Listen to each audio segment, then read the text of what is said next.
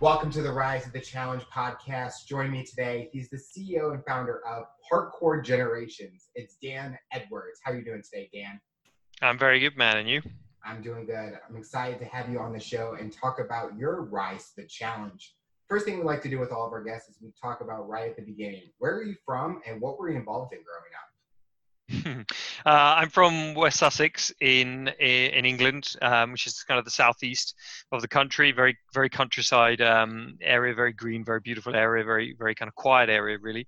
Uh, and I grew up there, went to school there, um, and um, and then moved to Cambridge for university, and then um, after university moved to Japan, lived there for five years or so, and then came back to the UK. I think in around 2004, and have lived in London since then. Um, uh, and and traveling around the world a lot since then. So that's kind of been my my locations, I suppose. And um, uh, what did I growing up? What was I involved in? I I was. Um, uh, from an early age, I was incredibly uh, fascinated by martial arts and physical training, and and and grew up with those kind of um, superhero ideals that a lot of boys had of my generation in terms of action heroes and uh, superhero comics and, and martial art movies and Bruce Lee and you know all this sort of stuff and, and grew up um, wanting to be or wanting to sort of emulate those the skills that those those individuals had. So you know me and my peers we grew up um, uh, basically learning to fight um, learning survival skills um, uh, you know doing spending most of our time out in the forest building camps and climbing stuff and going on explorations and adventures and hikes and very kind of in a way a very wild upbringing I suppose. Um, and and that then as I became a teenager that focused into a real intense focus on into practical fighting arts and, and martial arts. Um, and that continued the whole way through my life. Um, uh, even through university where I, I was studied um, Oriental studies, um, so Japanese and, and history were my postgrad and undergrad degrees. Um, and then I moved to Japan to study a, a, specific fighting art that you can only train there. Um, and uh, and then I encountered parkour, and and uh, when it was very young, and, and the discipline of parkour um, sort of grabbed me, and I, I, I, became pretty fanatical about training in that with the founders. Um, and uh, and then it kind of became a career from there, became a profession from there for the last kind of um, 15 years. I guess that's been my profession. So it's been a very strange journey to get here, but um, but a very interesting one for me anyway. Was there anything during the time that you were learning martial arts that challenged you, and something that you were trying to achieve? I mean, studying the, uh, you know, training in the fighting arts is, is challenging from day one, I suppose. Um, and for me, the challenge was always um, how I was really interested in the, in the practical elements of it. The martial arts is a big, it's a broad term, right? So it includes lots of different aspects of training, lots of different approaches to training, the, whether it be the sport element or the self improvement element, or you know that kind of thing, or, or just following tradition or whatever. But I was always very interested in the in the practical application of it, kind of what actually works. Um, what's effective in in a sort of a combat situation um, and and how can you learn that and how can you how can you know how can you tell that um, especially when you're young and you can't really you know how, do you how do you practice that? And you can't actually just go out and fight people. You can go out and fight people but it's, it's not the ideal thing. So how do you actually know how your training whether your training is being effective or not? Um, and there's a lot of you know fakery and, and stuff in the martial arts which you which if you train it a lot you realize that there's a lot of um, illusion and myth and, and things like that. So you kind of have to cut through that. So that was that was always a challenge growing up was was how do we how do i know this is working and how do i find really the best stuff? The you know the, the really um the really good stuff. How do i find that? How do i access it? And the more you go into it the more you realize that it is quite hard to access that stuff, and you and you're going to have to make an effort to to to find it. You're going to have to travel, and you know, I was very interested in also specifically in um, in um, in uh, armed combat, so fighting, learning how to use weapons, and particularly the sword, always really interested me. But again, not sport forms. I wasn't interested in fencing or kendo or any of the sport forms. I was interested in, in kind of the real use of the sword, um, and you know, pretty early on, I realized that the only way to learn that would be to travel to Japan, um, where there's a school that is that still trains uh, the original sort of the oldest Japanese martial art. Um, uh, and still teaches that. There's a, but there's only one school in the world. So if you want to learn it, you've got to go to Japan and live there and train in that. So um, that was a challenge, I suppose. But um, but it seemed like a natural step, you know. Um, so for me, it was all these challenges were fairly, um, there were, it was fairly not easy, but it was. Um, I knew I would find solutions to them because I was so passionate about it. So I believe if you're truly passionate about something, no matter how challenging it seems, you will find a solution. Um, if the if the will is there, if the passion is there, you will always find a way. Um, and that's kind of what I've always followed, I suppose. Did martial arts help you as a personal reflection, like help with mindset or the way that you behaved in certain situations? Yeah, I mean, hugely, and and, and in uh, obviously, you know, books and whole disciplines are, based on this um, uh, on, on this idea of the the self discipline that comes from training in a practice like that, and and the self knowledge that you learn really through any sort of challenge. I mean, the way I see martial arts is, and parkour and any any good discipline is is that it would be uh, best defined as a transformative practice, um, and that term really means any discipline that through the practice of which transforms you as an individual. Um, and they, they there are certain things for something to be a transformative practice there are certain sort of bases that it needs to have such as you, it needs to be regular you need to be training in it regularly if not every day. But a lot of your time needs to be devoted to it if not the majority of your time probably should be devoted to that thing. Um, it needs to have um, a skill aspect to it, so some way in which you can sort of you can know that you're getting better or worse. Um, there needs to be a challenge, and a challenge that is something that you can can be scaled. So a level of challenge that is equal or slightly higher than your level of skill as you get better that challenge continues to grow with you um, if your if your practice has got those things whatever it is whether it's you know um, a martial art or flower arranging or carpentry or music or whatever your practice is um, then it can be a transformative thing which means it can Im- improve you as, a, as an individual um, and raise your self-knowledge and your self-awareness. Um, and for me certainly the martial arts um, had a huge huge impact on me in that way. Um, and i obviously all the things that come with the martial arts that are great uh, things such as the philosophies, um, especially the the East Asian and Southeast Asian philosophies that go with it.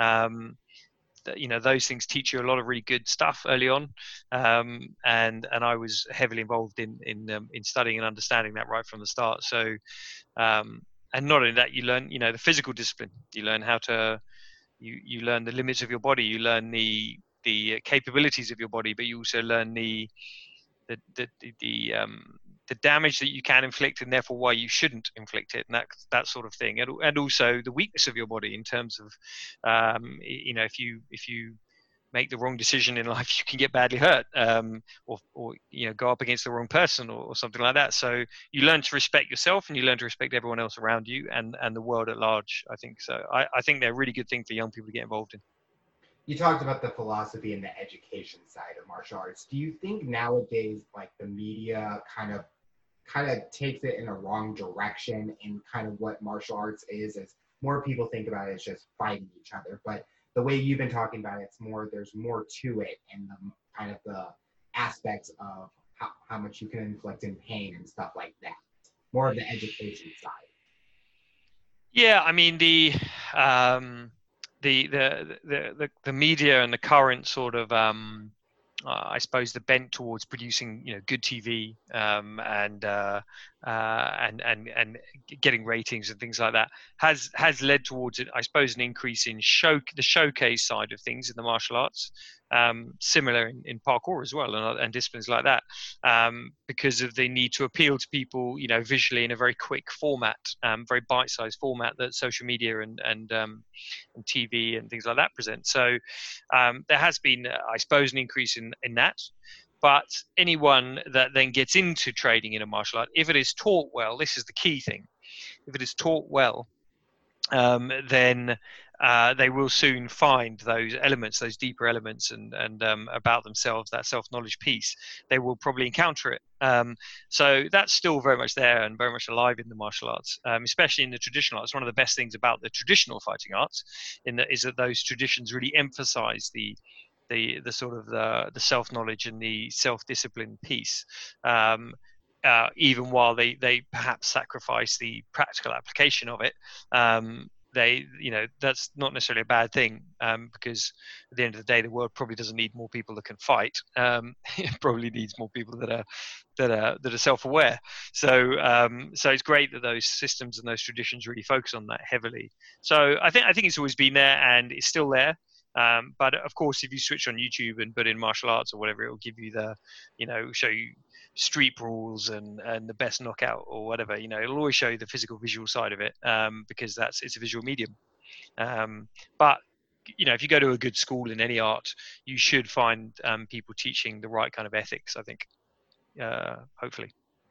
What was that dream job that you were wanting growing up I, I, it's, a, it's an interesting question I, I never really knew i never really had a dream job growing up i mean i knew um, all I, I knew what I didn't want to do. That's more more important. That was more important to me. You know, I knew from day from a very early age, I knew that I had no interest in doing like a traditional kind of nine to five job where I was just working for the money.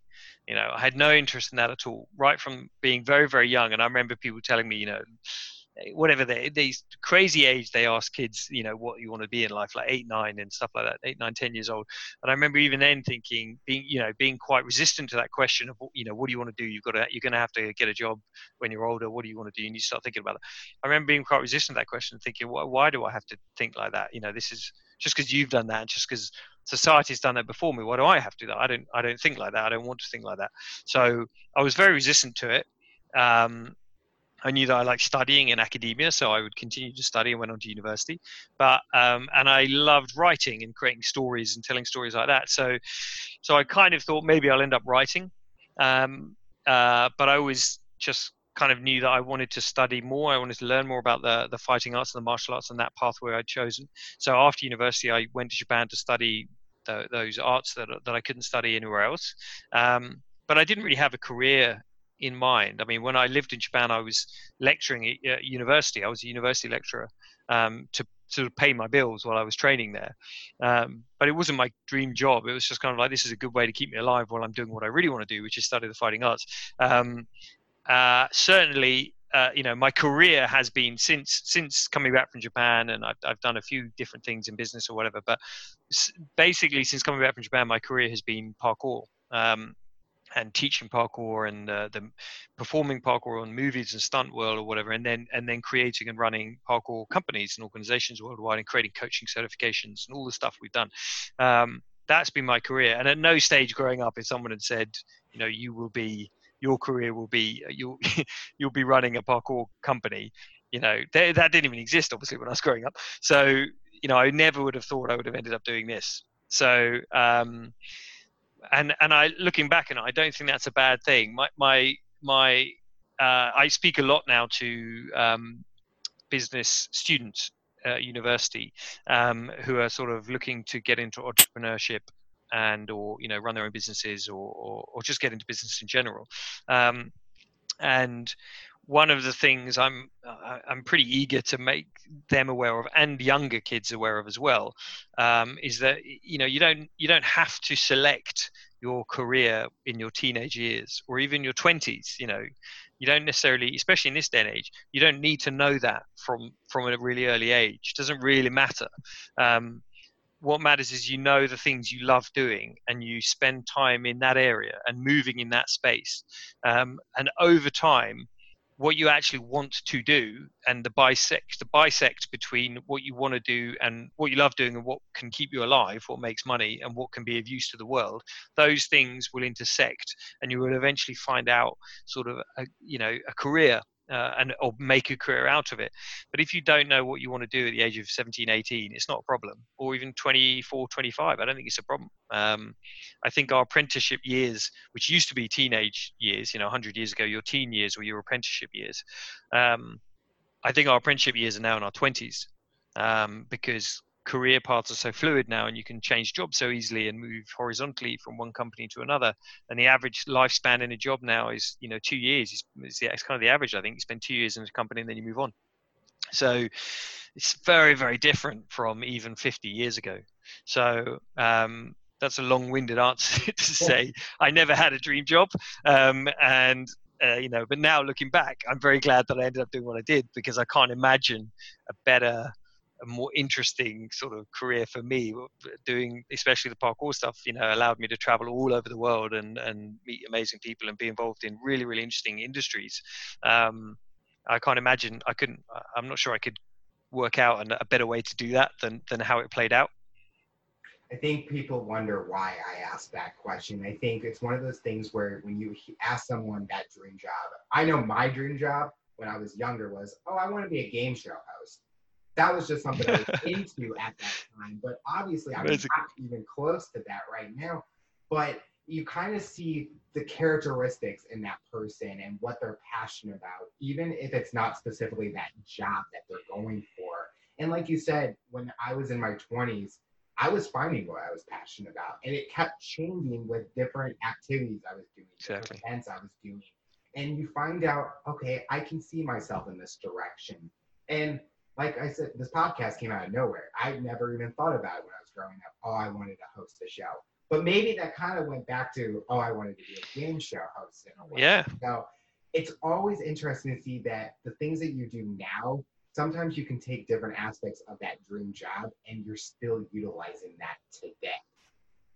Yeah, absolutely. I mean, that's and and you know, there's definitely a crossover there. The whole game show host thing. I mean, it's uh, if you look at the attributes of that, it is someone that is happy talking to people, you know, um, holding dialogues and sort of almost managing the dialogue in a way because a game show host you're asking questions about the people on the game show right you're asking them to talk about themselves which is similar to what a podcast host does so so that probably shows um, those kind of instincts in you from a young age. And that's probably um, the thing that you should focus on when you're young is just think about what, what are the things that you yeah what are the attributes that you enjoy expressing? What do you what do you like doing? What do you love doing? What brings you joy and happiness?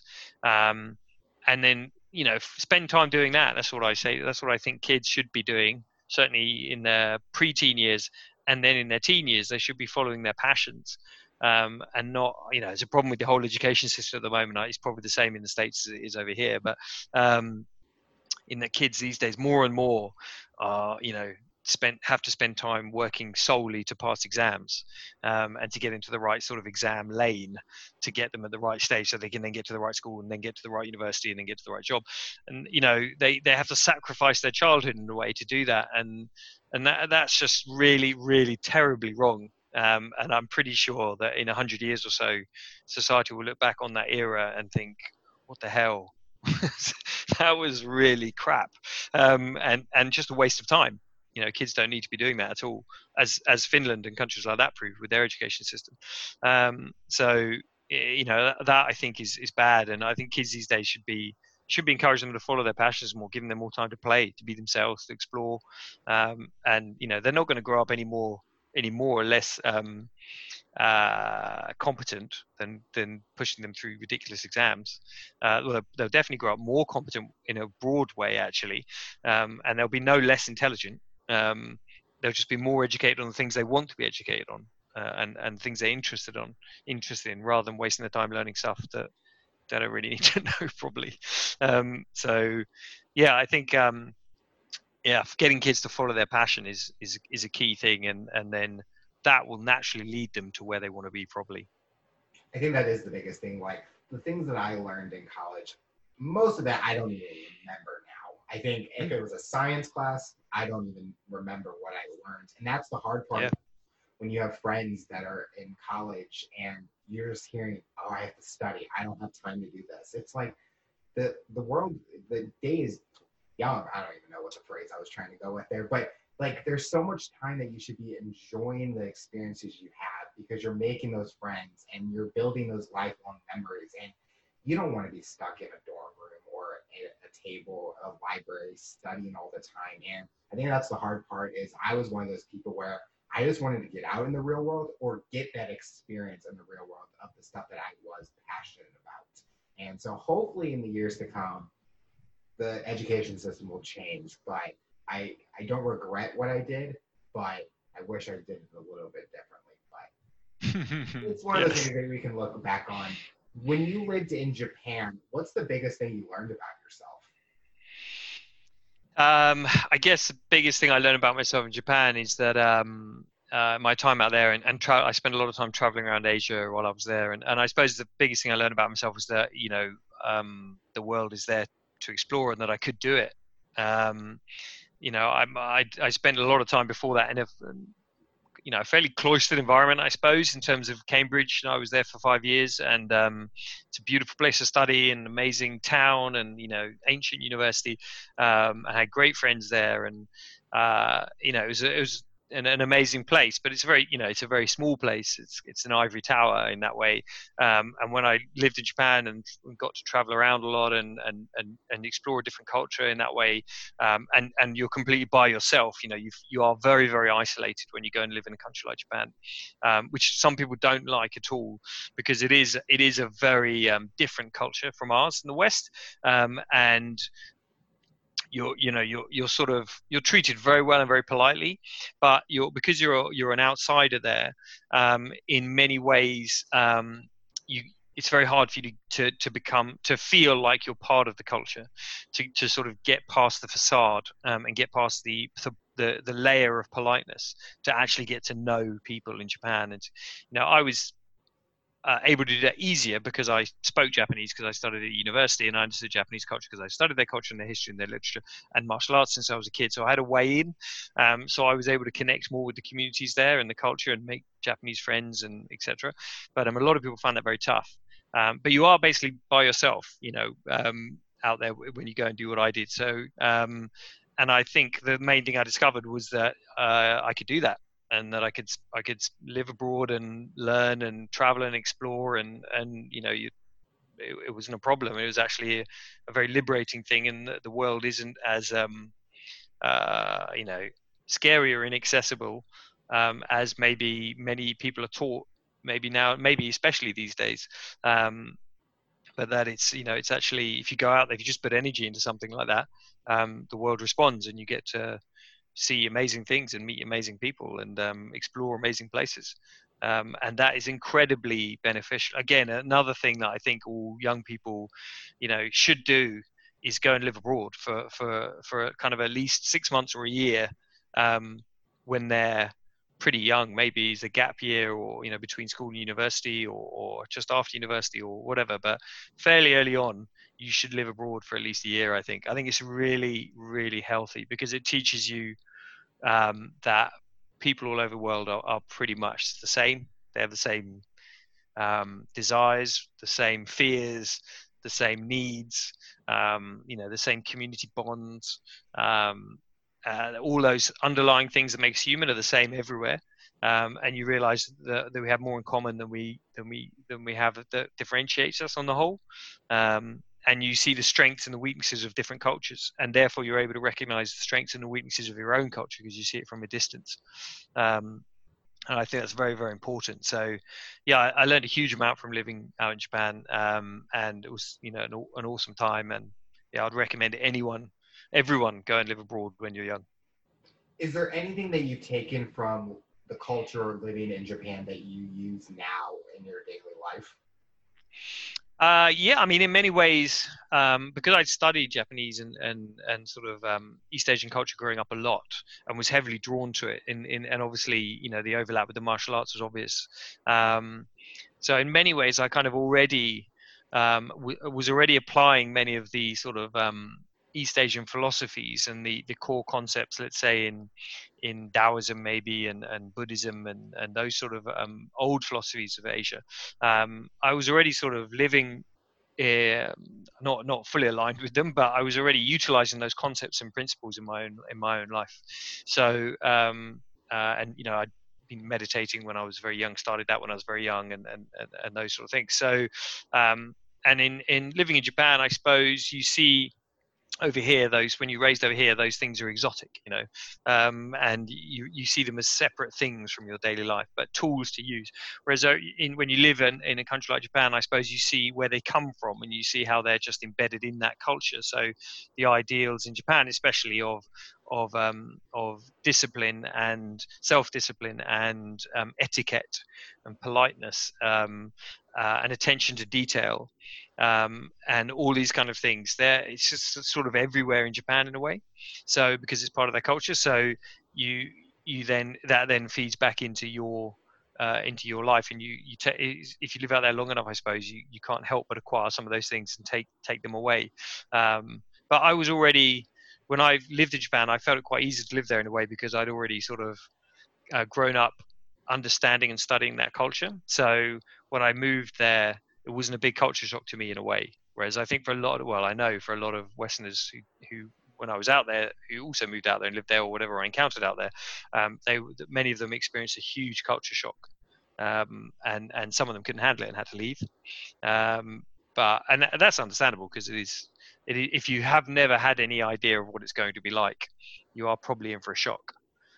Um, uh, so, but yeah, no. So I, I, think I'd already sort of learned a lot of that stuff, I guess, and um, uh, and then and then it just got reinforced when I was in Japan, probably. So when was the first time you kind of found out about parkour? Or you mentioned that it wasn't really something that was well known back then. So when was that first taste of parkour for you? yeah, no, I mean parkour didn't really come together as a discipline until the late 90s in France. So, you know, growing up, um, uh, it didn't even exist when I was growing up. So, um, so you know they had no no idea about it and then um, i first encountered it in in kind of 2000 2001 when it was shown as um, uh, there was a movie called Yamakasi, which is a French movie by Luc Besson, which, featured the founding guys, the Yamakasi in France, um, and that was shown on theaters in France and Japan only. And I saw that um, uh, and was very interested by it uh, in terms of the movement abilities of the people in that film, and I could kind of tell they weren't normal stunt people um, and that it was a lot of it was you know they were actually doing those movements, and you sort of uh, that that piqued my interest, um, and I and I began to study and research who they were and what they what they were doing, um, and began to kind of try and emulate their movements in a way. And trying living in Japan, I was living in Japan at the time, so there was no access to these guys in France. Um, so you know, it was very hard to sort of, and it wasn't like today where you can do a Zoom call or whatever. This, this is this is pre YouTube, and you know there were there were internet forums for things, but there was and there was like one forum for parkour in French, but you know there was no ease of communication like there is these days. There was no social media and all that sort of stuff. So um, so it was very hard to get information. Um, so you know me and and two friends out in japan we began to um, try and emulate the movements and try and try and teach ourselves in a way um, it was only when i moved back to europe in the summers um, for holidays in between university terms that um, that I was able to sort of connect with the European community, the French founders, and, and the fledgling UK community, and then begin practicing and training with them and, and actually learning stuff from, direct from the source. Um, so that was my first taste of it. was was pretty rough and ready for the first couple of years, um, until I eventually moved back to the UK in 2004, um, and then a couple of the French founders that that community they came to live in the UK, um, and we began to train sort of every day, all day, every day, really. Um, and that was when it really picked up, I suppose. But you know, parkour didn't. No one knew about it. I mean, until when I started, there were maybe 50 people in the world who even knew the word, who even knew what it was. Um, and maybe 20 of them were regular practitioners, 20, 30, maybe. That was it in the world. So um, then Jump London was a was a big turning point. That was a Channel Four documentary by a guy called Mike Christie. Um, uh, that was released in 2003, um, and that when when that went out, we saw the numbers jump. You know, the, the forum online in the, in the UK had about 100 people on it, I guess, at that stage. Um, and then the next day after that went out, that documentary, there were like you know 10,000 people on the forum overnight. It, it, that documentary really made the world aware of what it was, um, and from there it grew. But back when I started, yeah, there were there was there was hardly anyone doing it. There was no certainly there was no professional organization. There was no classes. There were no coaching qualifications. Um, there were no gyms, no clubs. You know, not, no websites. You know, nothing. It was it was very rough and ready when you were training with parkour, did you kind of see some similarities with that in the skills that you've learned during your martial arts time, or was it completely two different um, kind of skill sets? Uh, I mean, they're different skill sets, but there is a huge overlap in the physical attributes and the and the and I suppose in the concepts of what what what I was trying to do. So I, the reason I was attracted to parkour and that, that uh, you know I grew up with this kind of as I said all this this idea of like trying to make yourself as complete um, and as competent, as capable an individual as you can be, physically and psychologically. You know, in order to help people if they need it, help your friends, protect yourself, protect your family. You know, deal with situations if they arise. So you're kind of constantly looking for this sort of physical competence um, and psychological competence. And when I encountered parkour, I realized that there was a huge area missing in my competence. Um, in that I was, you know, I, I was I would learn I would learn to fight and learn to you know deal with those situations. I'd learn, you know, sort of medical first aid basic skills. I'd learn survival skills, the wild. You know, I'd learn sort of tactical skills and things like that for for urban survival and whatever. Um, but then when I saw those movement skills displayed, I was I realized that is an area that I do not have. you know, I don't have this capability to move like these guys do across rooftops or get over any obstacle that's in your path or survive a big drop or whatever. That was a as a it was like a missing piece in the puzzle. So for me, it was a it was a complementary part of uh, a complementary aspect of training that I needed to add to what I already did. Um, so there was a huge overlap conceptually in that I was interested in the in practical functional use of my skills, not only in martial arts fighting, but also in like, can I actually could I get from could I cross this gap? Could I jump from here to there? Could I climb that wall? Could I get down there? You know, could I get over this obstacle? Um, and and not sort of not in an arbitrary way, not like are you fit and strong in a sort of gym way, but is your strength and your fitness functional? Can it actually do these things? Can you actually use your body when you need to? Um, and that was what parkour gave to me and you know I was hooked from day one when I began trading. Um, so there was a huge overlap, um, and there's also an overlap psychologically, obviously, in the the the the fear factor that you encounter in parkour, and the and that that same factor that you encounter when you when you fight people, um, and in, in martial arts, the fact that you've got someone you know across from you who's tr- trying to cause you harm, or even if they're just trying to beat you in a competition or whatever, you know you've still got that kind of fear factor going on, um, and parkour really makes you face that fear very very intensely from day one. Um, and so there's a lot of overlap. And for me it was um, you know i was hooked from day one and and i knew pretty much i knew from the first jump that i completed i knew then that i would be training in this um, for you know my whole life. Was injuries ever uh, a situation for you? Um, like were you able to know how to perfect a certain jump without causing the harm in a body Um, I mean, you ha- you learn you learn um, uh, you learn how not to get injured. I suppose. So um, in a, in parkour, like any athletic discipline, there are risks of injury. You know, if you if you play rugby, if you do uh, 100 meter sprints, um, if you're a high jumper, you know there are chances that you're going to get injured. Um, of course, um, because you're using your body and you're pushing the limits of your body. Um, so parkour is the same. Uh, no no worse or, or better than any of those disciplines really. Statistically it's probably safer than a lot of sports in terms of injuries that you per thousand hours of training which is how sport injuries are typically counted. Um, but it's probably no better or worse than any athletic discipline really in terms of risk. So um, and if you approach it like those disciplines if you approach it with a sort of gradual training methodology and, um, and a structured approach to understanding the movements and, and building the right strengths in your body um, and you don't rush ahead too fast, then um, yeah, then yeah, you can learn to complete these movements and use your body in this way um, without exposing it to to much injury.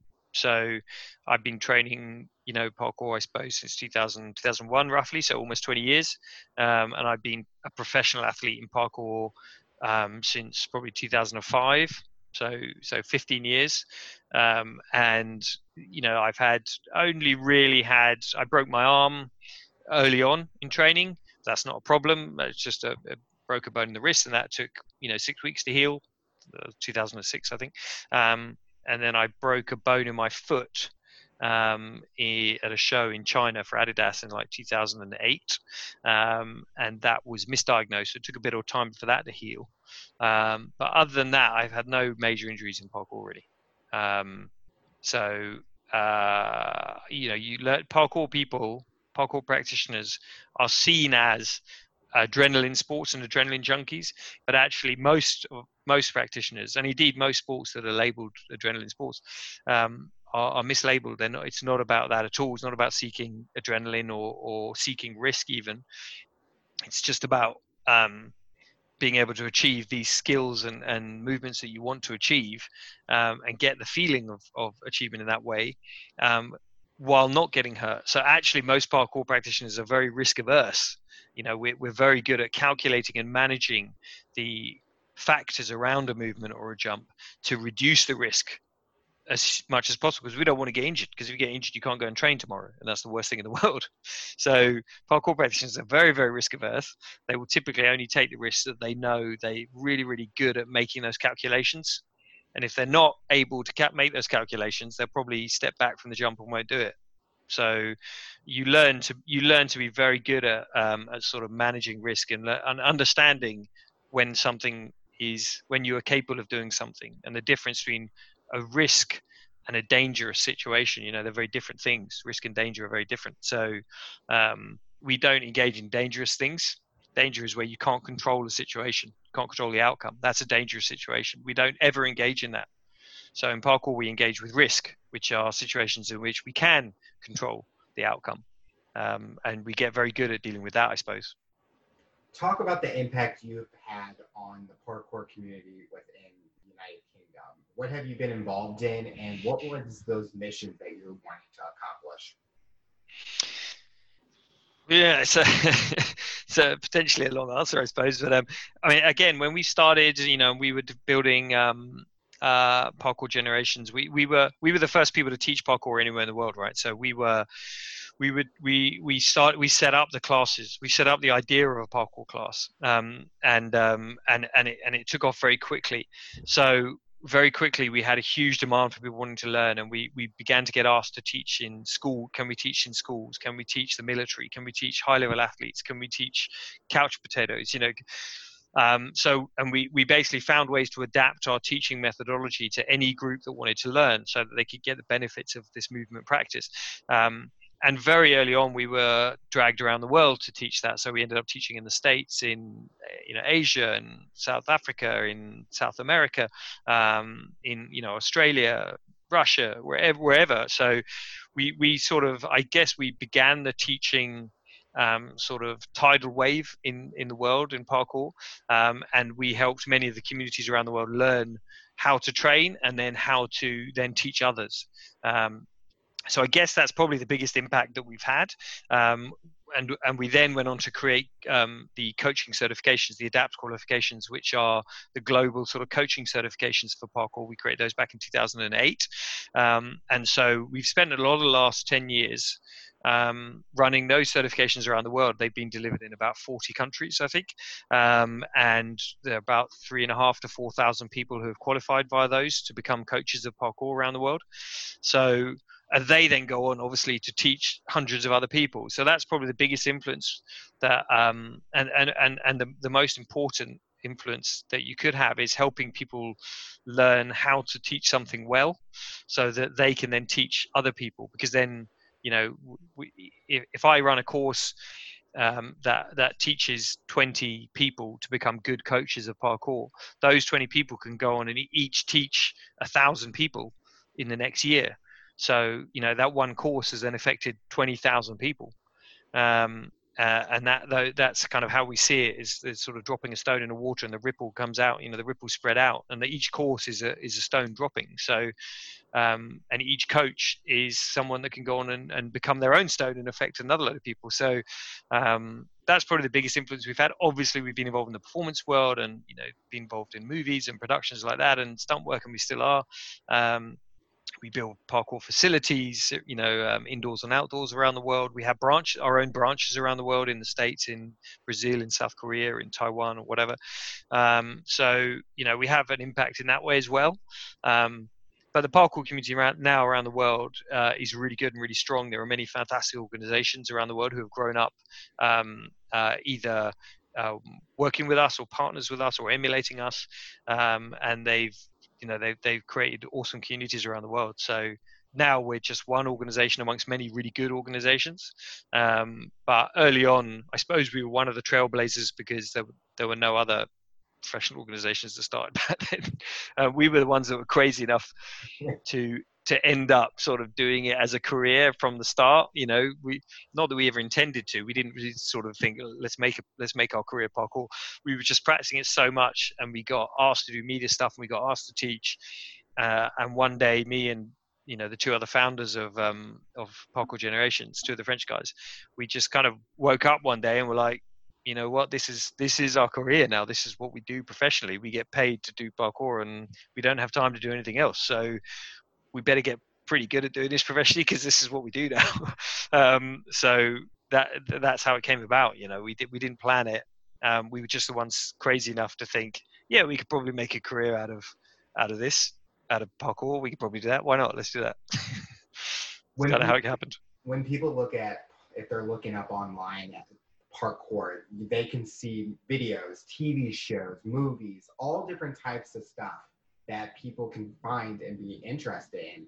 Are you surprised at how big media mainstream parkour has gotten with the TV shows? I think there's been mm. like American Ninja Warrior has been a popular, or Ninja Warrior in general, just has been popular where it's showcasing these skills that these individuals have, no matter what age they are, where they've come from. They all are showing that interest in parkour in a way. Yeah, I mean the growth has been meteoric. You know, there's no doubt about it, uh, and that's been you know helped obviously by technology and the internet and, and you know social media and all these sort of things. It's obviously sped that up a lot. But yeah, if you if you'd asked us back in 2003 or 2005 you know, even 2007, if you'd said to us, you know, parkour is going to eventually do this and it'll be on this scale and, you know, it'll be watched by millions and um, it'll be moving into the Olympics, which is going to happen. Um, you know, we, we would probably have been sort of like really? I mean you know we did we did not we did not plan that no. Um and like i say when i started training there were you know maybe 50 people in the world that even knew the word and knew what it was. And it was a very very small exclusive secretive community of people. So to go from that in you know 17 years or so 17 18 years to go from a community that big to where it is now whereby you know in, for example in the uk we got it recognized as a sport. So it now has the same status here as football or rugby or tennis or hockey or whatever. Um, it's like i say it's going to be on the olympics. It's ninja warrior. There's you know world chase tag. There's you know ultimate parkour was a tv show in america. It's it's most action movies now have parkour scenes and parkour coordinators on them. You know almost all hollywood action movies now have a parkour element within going on within them. So you know that great the, the growth of it is crazy in a way. Crazy. To, for that to happen in in less than two decades is is is amazing meteoric. Um, and to have been part of that and been involved especially in the early years when we were the ones doing forging those industries um, and being involved in the first movies and the first tv shows or the first um, commercials and things like that you know to be amongst that community who were involved in that um, is now I understand that it was it, it was a it's quite a privilege to have been at that in that situation, you know, because not many people in the world get to experience being at the forefront of a new movement like that when it's that young, um, and and being involved in that that kind of rush of attention and and just the speed of growth of it. And uh, you know that that's quite was quite a privilege to have been involved in that i think yeah. So but no we, we never would have imagined. I mean, when we began, we just loved training, right? We just loved moving, and you know, there were like five or six of us when I moved back to the UK. There were like five or six of us in England who would train in London uh, and would meet up like once, twice a week in the evenings to as a group to train. Um, and there would be a few of it, and that would be it. We'd just be moving around London, climbing the rooftops, uh, finding jumps, finding challenges. Um, no one knew what we were doing and and we we enjoyed that. We enjoyed the fact that it was just us and that no one else in the world knew what we were doing. um, but now, yeah, now it's very different. Now everybody in the world knows what parkour is. You know, thanks to The Office and TV shows like that, and movies like Casino Royale or whatever. Everyone knows what it is now. But when I started, yeah, no one knew what it was. Absolutely no one. Um, so it's very different. I think for me, I didn't get in, like I didn't even know about it until these shows came out, and then each time I'm watching the shows, like, okay, I'm like hooked onto it and I will watch people, learn from people. I'm not saying I'm good. I, I, I've never done parkour, free running, and that's it. But it's just, it's so fascinating the things that people can do with their body and just like the small area that they're in or off of a wall. That it's just it's just amazing, and I think it's just it shows the Mm. talent and the skills that people are willing to learn and like research and get better. And it's just like any sport nowadays where they want to learn from someone, and there's all these different areas that they can learn, and it's just amazing. Have you ever had that moment where you're like, I could do like the shows, or I could be on there? Like, have you ever had that like moment where I want to try out for those? Uh, well, I mean, yeah, I mean, you got you got to remember that we we were the ones did that first, right? So we were the ones in the movies and the TV shows and the TV commercials. So um, so we we have been there and have done that. Um, uh, and I, I'm not. I was never hugely interested in that element of it. I did it because we were asked to, and there was no one else at the time. So we were asked to be, you know, do do, do the stunts for this this Hollywood movie, or do this TV commercial, or or do this TV show, and we'd be like, oh yeah, okay. I mean, because there was no one else to do it. We were asked, and okay, um, and it meant we got to travel around the world and do all that cool stuff. But it was never really a huge interest to me. So um, now we have performance departments, and and um, you know we have uh, performance athletes, and our teams of performers around the world that do that stuff, um, and they're awesome at it, and they love doing it. But I, I don't really do that anymore. I haven't done it for many years. It just doesn't really interest me. I'm mainly interested in the coaching, the teaching, and, and understanding the discipline in that way. Um, so uh, and helping to spread it to the new generation like that. Um, but yeah, I mean, we did that early on, you know. Um, and I suppose the first time, like the first time you do a paid commercial job, like you know, someone flies you out to Nicaragua to go and do a, a, a big TV commercial there. Um, you know, uh, or Brazil or Russia or whatever. Um, first time you do that, you kind of think this is a bit weird, like someone's paying me money to go and jump off a building um, and film it, and you know, but you pretty quickly get used to it. Pretty pretty quickly, we became professional at it, um, and we understood that this is, you know, the same as performing same as being a stunt a stunt person or or an actor you pretty quickly realize that yeah it's just that this is a uh, there's a professional path here and people want us to be able to do these skills for you know for for for, for their purposes and and we're happy to make that exchange but um, it becomes like you know that element of it becomes a becomes a, a profession I suppose, um, professional, you know, a, a, vocation, and, and you do that, and that's fine. But it was never a great interest in me hugely. Um, I was more interested in my own training and helping others through it. So helping others understand what they could do with their body, um, and the helping them understand the potential, physical and, and psychological potential that they have as a human being, which they probably aren't exploring properly.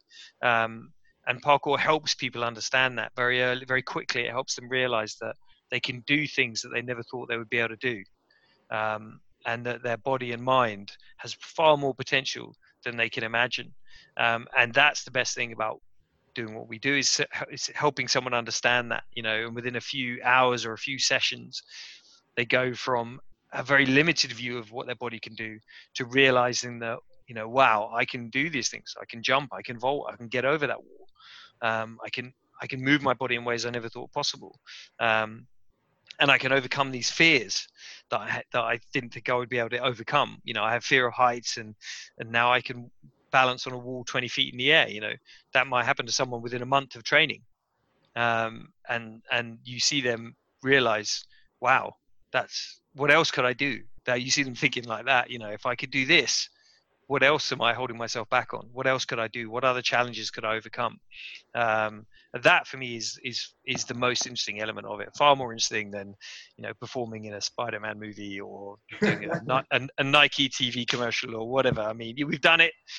It's fun, but end of the day, it's fairly meaningless. I think for me anyway. So. So, what does the future look like for you professionally and personally? What are you hoping to accomplish in the next few years? So there's a lot we've got on our plates. Um, assuming that the lockdowns sort of end and the world goes back to some semblance of normality, um, you know, we're building uh, we're we're building a huge online um, portal for parkour where people will be able to, to, get access to training and and and courses and teaching like never before wherever they are in the world. So there'll be no limit really to, to people being able to engage with with the the teaching methodologies that we have. Um, that's a big build, and we're doing that at the moment. We're also obviously expanding our our bases um, around the world, so building new facilities. We're opening a new a new another academy in London at the moment, um, and different places around the world. Sort of opening up new clubs and, and new gyms and and new um, teaching paradigms. So those over the next few years, that's all going to be developing in a big way. Um, and our, our facility design department is really expanding at the moment. Um, so we continue to grow in all those areas, um, which is great. Uh, and I'm sort of, a, I suppose, overseeing that as the as the as the as the the director. So I, I, oversee all these sort of international projects growth, which is which is great and great fun, and expanding and opening the door for parkour into new industries um, is always really cool as well. Um, and me personally, I'm I'm interested also in in uh, in sort of trying to spend more time in in writing. I mean, I've published books on parkour before, um, which is cool. But um, but I'm, I'm very interested in writing um, in, in publishing other types of, of books, novels, and stories and screenplays and things like that that I've I've always been doing since I was a kid, but have never really um, done anything professional with it. Um, never really been that interested in that, uh, in doing it professionally. But now I'm quite interested in spending more time doing that. So that, from a personal point of view, I would definitely spend the next five, ten years, much more of that time writing um, and producing that kind of content. Um, but that doesn't mean that the, that what we do in the parkour world and, and the company's growth is going to slow down. It's just going to accelerate over the next few years. Um, and the the interest in parkour is also accelerating hugely. Um, you know, with the the rise of it, um, the the the interest now and the uh, that we have from the Olympics and bodies like that. Whether that's good or bad, for parkour as a whole is it's difficult to say at this stage, but the the demand and the interest for parkour is going through the roof. So we know that the the demand for good teaching and for you know good training methodology is going to rise commensurately with that. So we're kind of just building things up to be able to manage that demand as it comes. Um, so it's going to be a busy few years, um, assuming that the world gets back to normal. hopefully I'll be able to travel again. I haven't I haven't yeah. left the country this year, which is the first time I think in like 30 years that I haven't been abroad um, uh, in a year. Which you know normally I travel 20, 30 times a year um, internationally, and this year no travel at all, which is very interesting for someone that's listening to this interview based on your journey and experience, what tips or advice would you give them to overcome their obstacles, accomplish their goals, and rise to their challenge?